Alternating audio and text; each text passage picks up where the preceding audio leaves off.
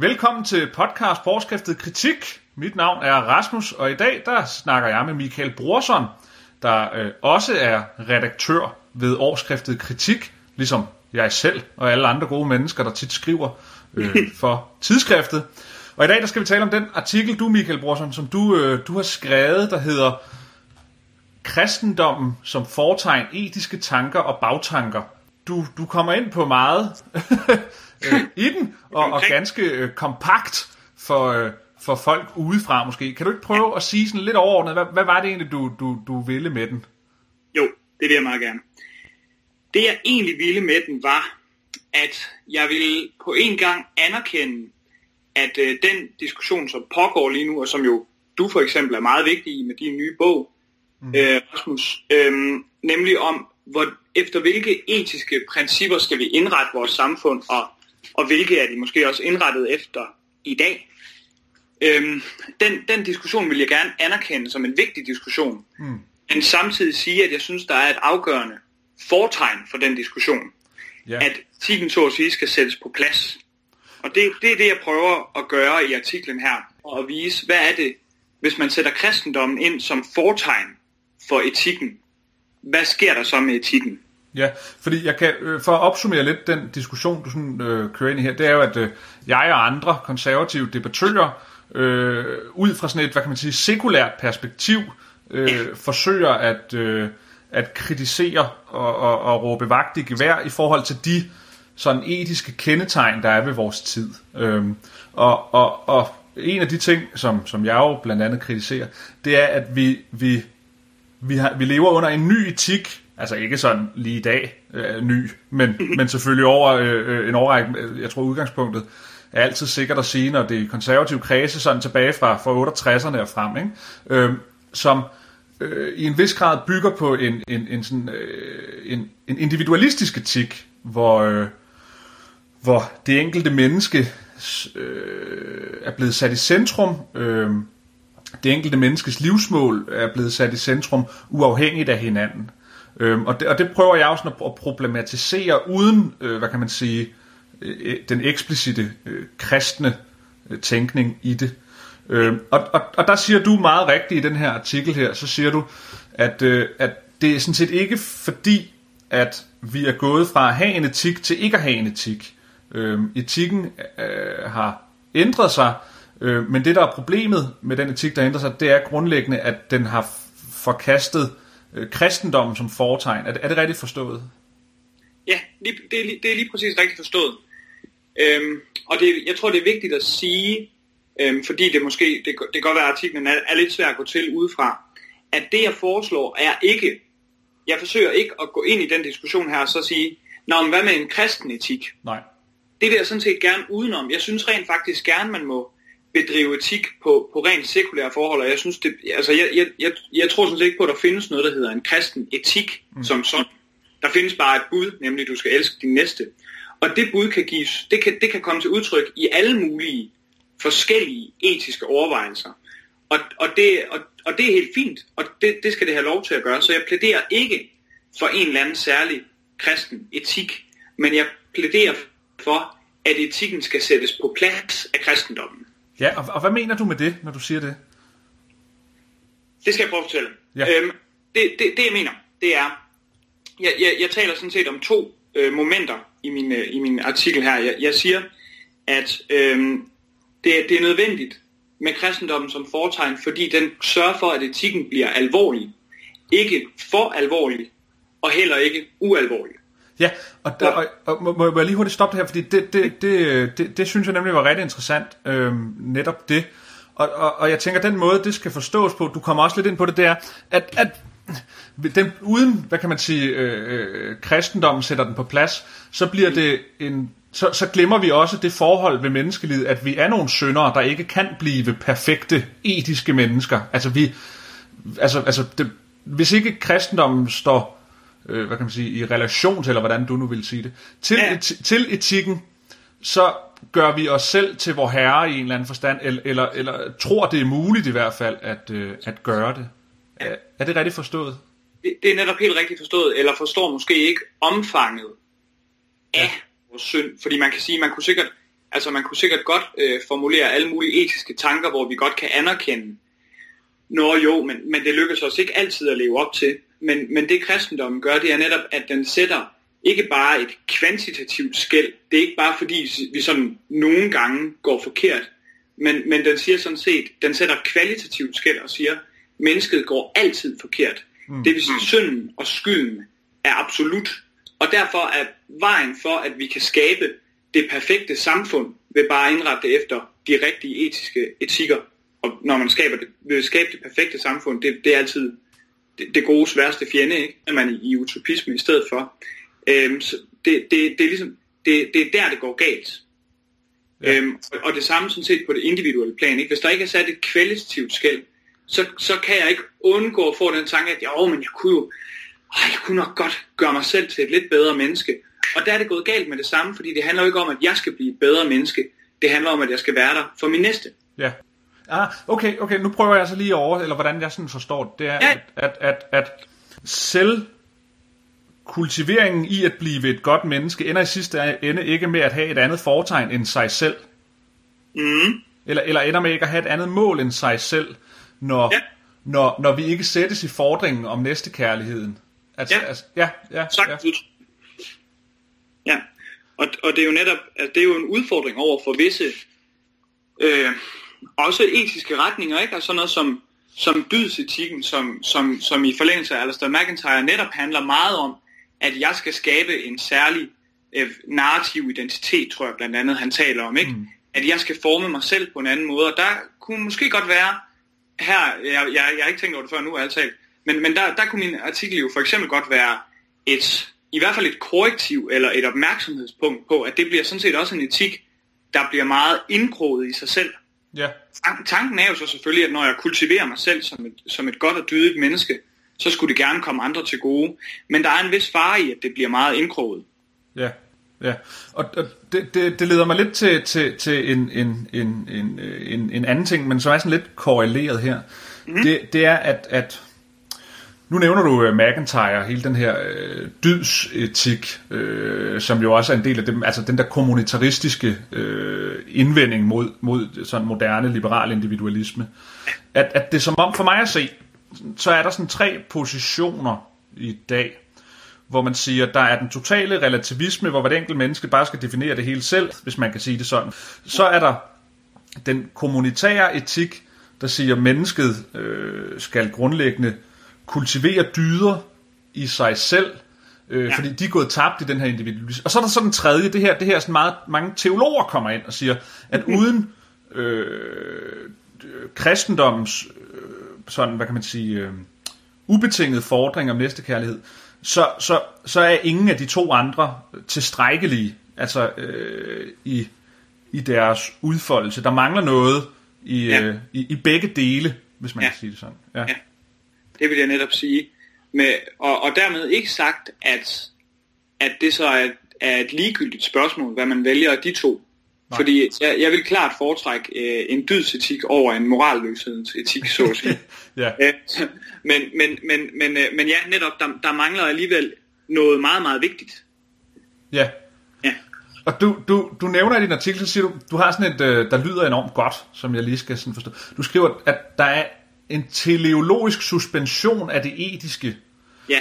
som hænger sammen med, at enhver etisk tanke er en bagtanke. Hvad, hvad, hvad menes der egentlig med det? Jo, det skal, det skal jeg prøve. Øh, det, det er ikke mig, der har fundet på det, det skønne udtryk, men derimod øh, Søren Kierkegaard, ja. som, øh, som under pseudonymet Johannes D. Silentio skriver det i, i Frygt og Bæven. Der er det store spørgsmål, gives der en teleologisk suspension af det etiske? Det vil sige, kan der opstå en situation, hvor etikken ikke længere er telos, ikke længere er det yderste mål, endemålet for min handling? Kan der gives et eller andet, hvor det er noget højere? Øhm, man kan sige, udgangspunktet for ham, hvis jeg må tage en lille omvej, ja, ja. Det, det er, øh, Kierkegaard, eller Johannes de Silentio, taler blandt andet i Frygt og Bæven om det, han kalder den tragiske held.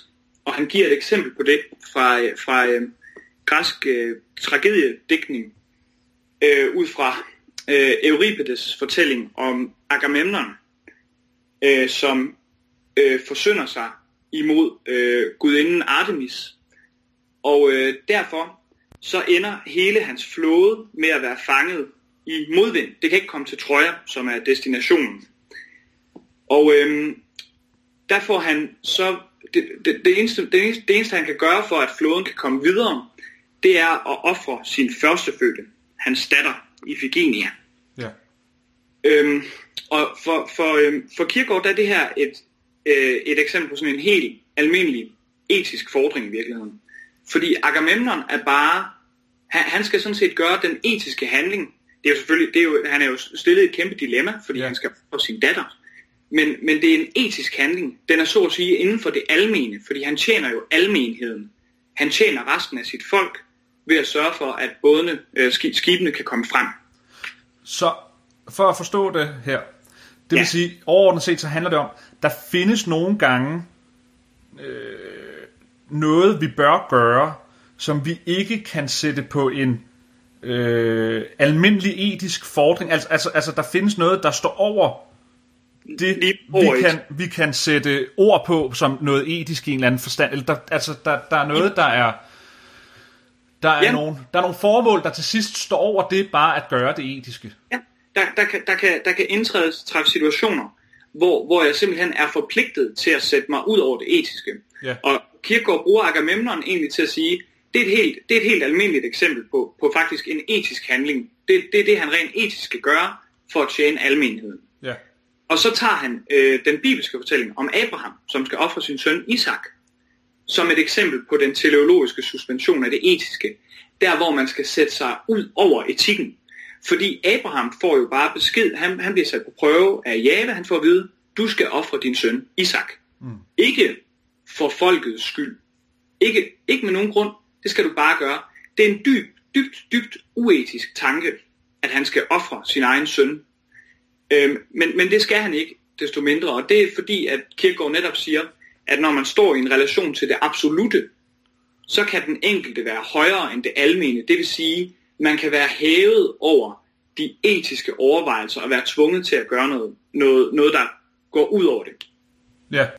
I, i, i sådan, øh, hvis jeg skulle prøve at sætte det sådan i, i perspektiv til sådan en diskussion, der ligesom øh, har kørt øh, i, i den der liberalisme slash konservativ kommunitær diskussion, så siger øh, den, den amerikanske filosof Michael Sandel i en kritik af, af Rawls, altså den moderne liberale filosof, ja. han siger, han siger, at der findes, der findes, øh, hvad kan man sige, forpligtelser eller noget vi bør gøre, fordringer, som sætter sig ud over det, vi et eller andet sted rent rationelt og sprogligt kan forsvare, men vi bør gøre det alligevel. Øh, okay. Øh, altså, altså for eksempel, det kunne være sådan noget som loyalitet. Ja. Loyalitet kan godt stå over det at gøre det, man egentlig burde gøre. For eksempel, altså et, et, et helt konkret eksempel, ikke? At, at en mor selvfølgelig skal øh, støtte sin søn, selvom sønnen gør uret. Ikke? Altså hun skal ikke behandle sin søn som alle mulige andre, der også gør uret. Altså hun har en eller anden form for etisk, etisk forpligtelse på sin søn, som står ud over det rationelle, fordi hun bare skal gøre det. Øh, ja. Og, og at, at det jeg sådan tit selv kan blive i tvivl om med min egen sådan position og de ting jeg skriver, det er, at meget tit, så, så er det som om, at jeg kan ikke øh, begrunde det, og jeg kan heller ikke læse det i de øh, filosofer, der siger de her ting, uden at man, uden at gøre det eksplicit, har en eller anden form for øvre befaling, der siger, at det skal man bare. Altså, ja. det, det, det, altså, i sidste ende så ender man jo selvfølgelig, at det appellerer til intuitionen, ikke? Altså, altså, men, men, men, men, men altså, det er fordi, jeg, jeg, jeg har sådan selv rykket mig lidt øh, over de sidste par år, i, i, i retning af, at, at jeg kan ikke sætte befalingen, uden at jeg bare lader det være op til intuitionen, at, at det bør man måske øh, gøre.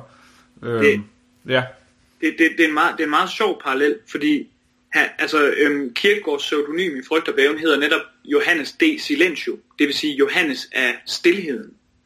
Øh, altså, ja. øh, fordi når mennesket sættes ud over det almene, ud over det etiske, så er Kierkegaards tanke netop, at så kan, så kan man jo heller ikke længere formulere sig i det almene. Nej, nej. Altså mister netop så at sige muligheden, muligheden for at formulere sig på, på almenhedens øh, øh, hvad skal man, præmisser, ikke? Jo, altså, jo. man har ikke længere noget sprog til fælles med, med, med, med det resterende, fordi man netop går ud over almindeligheden. Så det, det er en meget sjov parallel, synes jeg. Ja, ja. Og måske viser det også, at man kan, at man kan komme man kan komme rimelig tæt på inden for en, så at sige, en sekulær etik, og nå til det, jeg gerne vil nå til, nemlig hvor. Men, men jeg tror stadig, problemet er, at, at så vidt jeg lige kan se, så er den, forskellen er stadig, at i dit tilfælde er, det, er, det, er vi egentlig stadig inden for det etiske. Ja. Det er bare nu noget etisk, jeg ikke kan sætte ord på, ikke? Jo, øhm, jo. Hvor, hvor jeg så netop plæderer for, at ja, man skal rent faktisk kunne, kunne gå helt uden for det etiske, ikke? Ja. Ja, ja fordi, fordi i virkeligheden så er, når det sekulariseres, det her bud om næstekærlighed, som, som, så, så er der kun, så, eller det er jeg i hvert fald kommet frem til, så er der kun den, den, altså den, den intuitive, stærke fornemmelse tilbage. Øhm, men den intuitive, stærke fornemmelse ligger jo inden for etikken. Altså det er jo etikken, der, der, der, der, der hvad kan man sige, sætter intuitionen ikke? Øhm, i, i, i, i den her øh, sekulære øh, øh, forståelse af det etiske.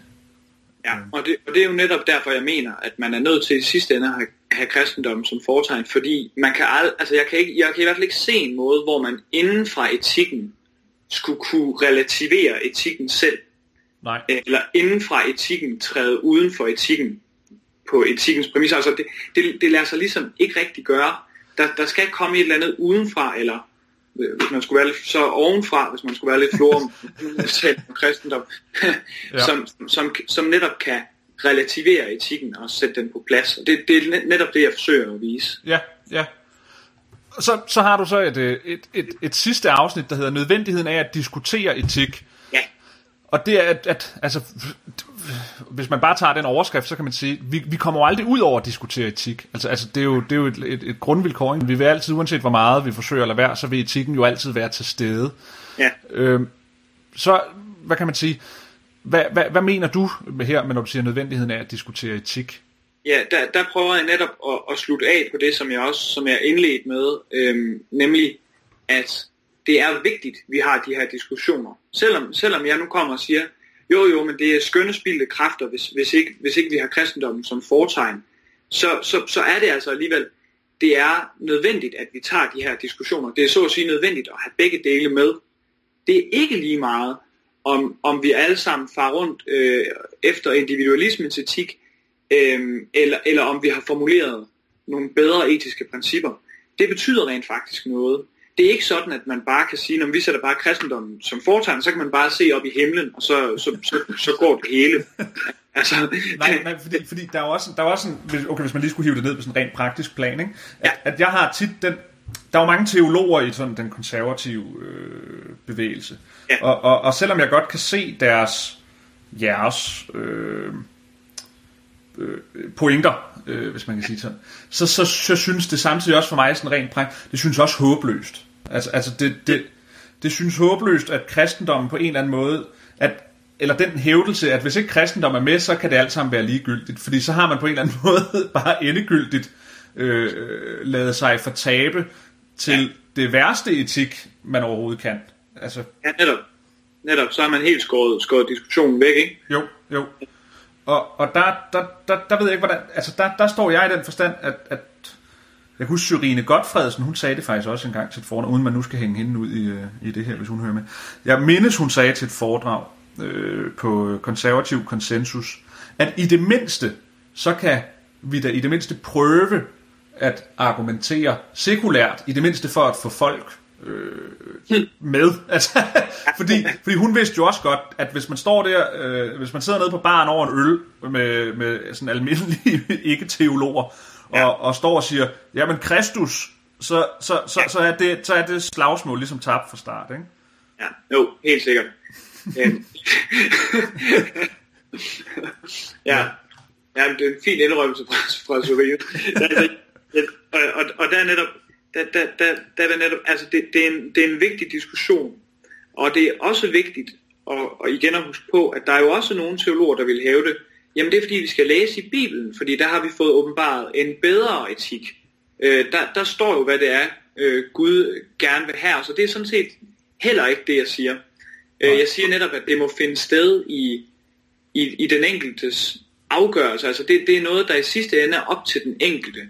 Når I, altså hver gang man har med andre mennesker at gøre, så må man spørge sig selv, ud fra at der lyder en fordring, der hedder, jeg skal elske min næste som mig selv. Mm. Det er ikke nogen noget svar givet på forhånd. Så må jeg spørge mig selv i en konkret situation, jamen, hvad er det rigtige her? Er det at gøre det etiske, eller er det at sætte mig ud over det etiske? Ja.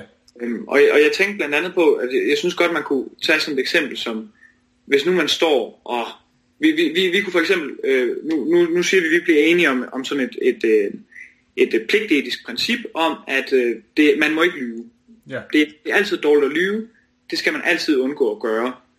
Øhm, men, men derfor er jeg jo stadig, så, så bliver jeg jo stadig stillet i den situation, hvis nu vi tager en, en person under øh, besættelsen, som har gemt en jøde op på loftet, og der kommer nogle nazister og banker på døren og siger, øh, har du set denne person? Vil vi så stadig hævde, at han ikke må lyve? Det vil, det, hvis, man, hvis man var en hård pligtetiker, så ville man selvfølgelig. Det, ja. det er det princip, der står fast. Og der er det netop, jeg siger, ja, der, der står man i enhver situation, i, der, der, der er den enkelte stillet i en afgørelse, så det er der, hvor man vil Kirkegaard, med, med Kirkegaard vil sige, der er den enkelte stillet over for det absolute og må forholde sig til, skal jeg her blive inden for det etiske, eller skal jeg træde uden for det for min næste skyld? Ja, ja.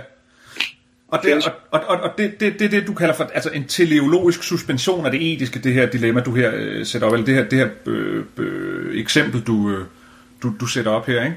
At, ja, ja.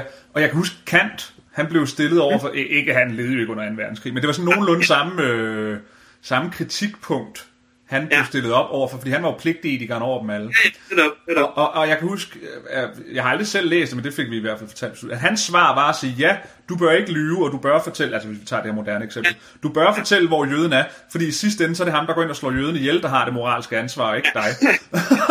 og det var jo egentlig en meget smart måde at komme udenom det på, sådan rent rationelt, men, men, det, men det bliver jo tydeligt for enhver her, at, at den mellemmenneskelige, altså, eller medmenneskelige, eller næstekærlige øh, fordring, jo fuldstændig forsvinder i, i, i, i den løsning, altså den pligtdeliske løsning, Kant han forsøger at give. Ikke? Fuldstændig ikke. Ja, der lægger man bare ansvar fra sig. Ja, simpelthen. Ikke? Og, og jeg, øh, Løstrup, som du også nævner i din artikel, han, han har jo også en kritik af, af Kant i den forstand, han siger, pligtetikken, der går så meget op i, i etiske principper, og, og etikken i sin fulde øh, pligtetiske øh, udformning, at den glemmer det menneske, man står overfor, fordi mennesket bliver sådan set bare en genstand for din etiske handling, og ikke et menneske i sig selv i din etiske handling. Fordi det... du kan bare erstatte ham, du står overfor, med et X, eller med øh, øh, en hvilket som helst andet menneske. Ja, lige præcis. Ja, altså der bliver heller ikke noget behov for, altså jeg behøver heller ikke at tage stilling til, hvilken person, altså det er, jeg står overfor. Man kan sige, jøden op på loftet, det er nok lige meget, hvilken person han ja, er, ja. Så, så vil det rigtigt at gøre det, at det vil være at lyve. Ja. Men, men der kan jo tænkes alle mulige andre situationer, hvor hvad min næste er afhængig, hvad, hvad, hvad min næste, hvad jeg skal gøre over for min næste, det vil være fuldstændig afhængigt af, hvilken slags person min næste er. Altså, ja. hvor, hvor, hvor, hvor det, hvis det for eksempel, hvis det er en person, der egentlig burde få, få en røvfuld, øh, så, så, så kan det være, at det er meget svage person, og derfor så bør jeg så bør jeg tale lidt, lidt, lidt mildere til personen, eller hvad ved jeg ikke. Altså, og det, det glemmer man jo netop helt. Hvis man bare er fokuseret, og det er netop også det, jeg mener med indkrogetheden, ikke?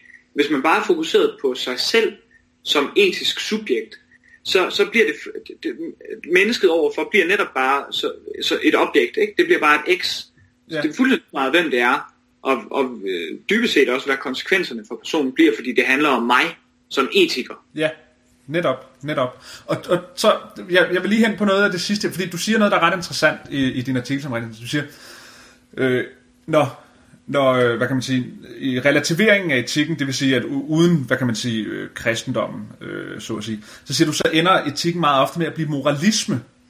Ja. Og, og, og det er noget, jeg selv har gået og tænkt meget over, fordi når vi tager menneskets syndighed ud af ja. ligningen i etikken, så kan man næsten ikke andet end til sidst at føle, at man nærmest står som vor herre selv og prædiker. Præcis. Altså, altså det, det er en... Øh, og, og, og det er nærmest i sig selv øh, til at kaste op over, at, øh, at gøre det. Øh, fordi, fordi at, at etikken, hvis vi snakker etik i, i sekulære termer, har ikke menneskets syndighed i sig, fordi etikken jo netop udelukkende har til formål at sige, hvad bør man gøre, og derved ikke har øh, det andet ben, nemlig at mennesket er, er, er syndigt, og så ender det ud med at blive sådan en hardcore moralisme, der ingen ende vil tage. Er, er det sådan rigtig forstået noget af det, du siger her? Eller hvad? Det, det er lige præcis det, jeg, det, jeg frygter for, og netop særligt fordi, at man aldrig, man, man kan aldrig, øh, man, man har dels, så har man svært ved overhovedet at inkorporere skyld, og hvis man får gjort det, så bliver det netop aldrig for alvor synd. Det bliver aldrig den der absolute adskilthed fra det gode. Og, og for, fordi den, den er jo dybest set også, altså, lang, lang, den undergraver jo netop det etiske projekt, ikke? Mm. Og, og, og, og derfor så, så, så, får, så, så, så risikerer man netop sådan en hardcore moralisme, og man fanger også mennesket igen i den der, jeg skal hele tiden gøre mig selv bedre, jeg skal hele tiden gøre mig selv bedre, i stedet for at få mennesker til at kigge over på næsten. Ja, ja, fordi i virkeligheden, i virkeligheden, så kan man jo sige, den der konstante etiske refleksion, man kan gøre sig over sig selv, kan jo i sidste ende med, ende med at være lige så navleskuende som, mm. som, som den ikke-etiske øh, refleksion. Altså, det, det kan i sidste ende ende ud med det samme, fordi at man går og er så opmærksom på, om man nu selv gør det, man skal gøre. Og det var også en, en, en kritik af, af Kant fra Sartre, så vidt jeg husker. Ja. At han sagde, at hvis man følger Kants etik hele vejen ud, så, så laver man ikke andet end at tænke over, hvad man gør hele tiden. Og det er jo i sidste ende dybt øh, umoralsk, at det eneste, man gør, det er, at man går og tænker over, om man egentlig selv hele tiden gør det rigtige. ja, præcis. Ja, ja det, det er en interessant øh, øh, øh, refleksion, du, du gør det der i din artikel. Her til sidst, så vil jeg lige øh, spørge dig, og det, og det er måske sådan lidt, lidt ved siden af det her, men nu har jeg jo en teolog med her i, øh, i, i podcasten. Ja. ja. Når jeg har skrevet ting i medierne om, øh, om, om, om altså etiske emner osv., så, videre, så er der meget tit, øh, sådan, og jeg er ret sikker på, at de er ateister, der siger, at det der øh, fordring om at elske de næste som dig selv, den tolker de i dag, altså det er sådan helt utroligt, hvor meget de gør det, som at man siger, du skal elske dig selv som din næste. Og, og, og, og, og så har jeg siddet og tænkt, er der virkelig nogen, der tolker det på den måde, at, at fordringen har dig selv, kærlighed til dig selv som, som, som fordring, og ikke kærlighed til næsten som fordring? Ik- ikke nogen seriøse teologer. Nej. Men, men det er sjovt, jeg har, jeg har bemærket det helt samme. Altså det bliver brugt så meget, og, og i sådan nogle selvrealiseringsting. Ja. Ikke? Altså, jeg Ja. må jo have godt selv, før jeg kan få andre til at få det godt. ikke? Og det Jo. er jo også det, der står. Øh, men, men det, altså, det er for det første ikke det, der står på oldgræsk, og, og det er for det andet, så er det i hvert fald, jeg, jeg, jeg tror aldrig, jeg har læst en kommentar, der, der lagde op til, at det var sådan, det forholdt sig. Nej. Det er, vir- det er virkelig sjovt, hvor tit man møder det.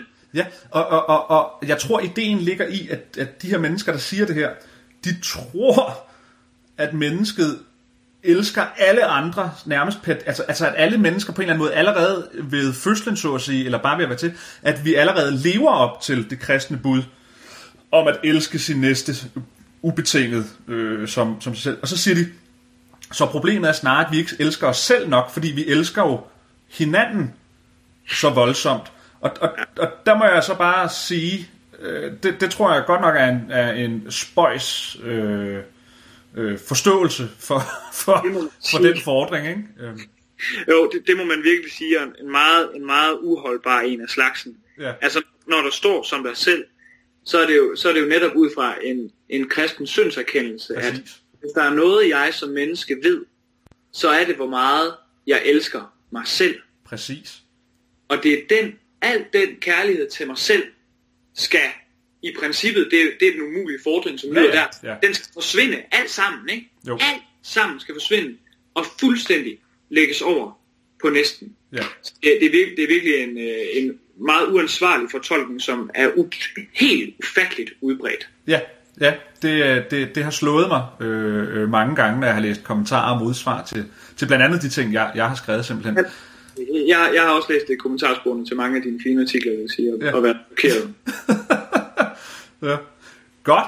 Jamen, øh, så nåede vi faktisk rundt om det. Jeg, øh, jeg havde tænkt, jeg ville snakke med dig om i den her podcast. Jeg er rigtig glad for, at du gad at være med, Mika. Selvfølgelig er jeg glad for, at jeg måtte være med.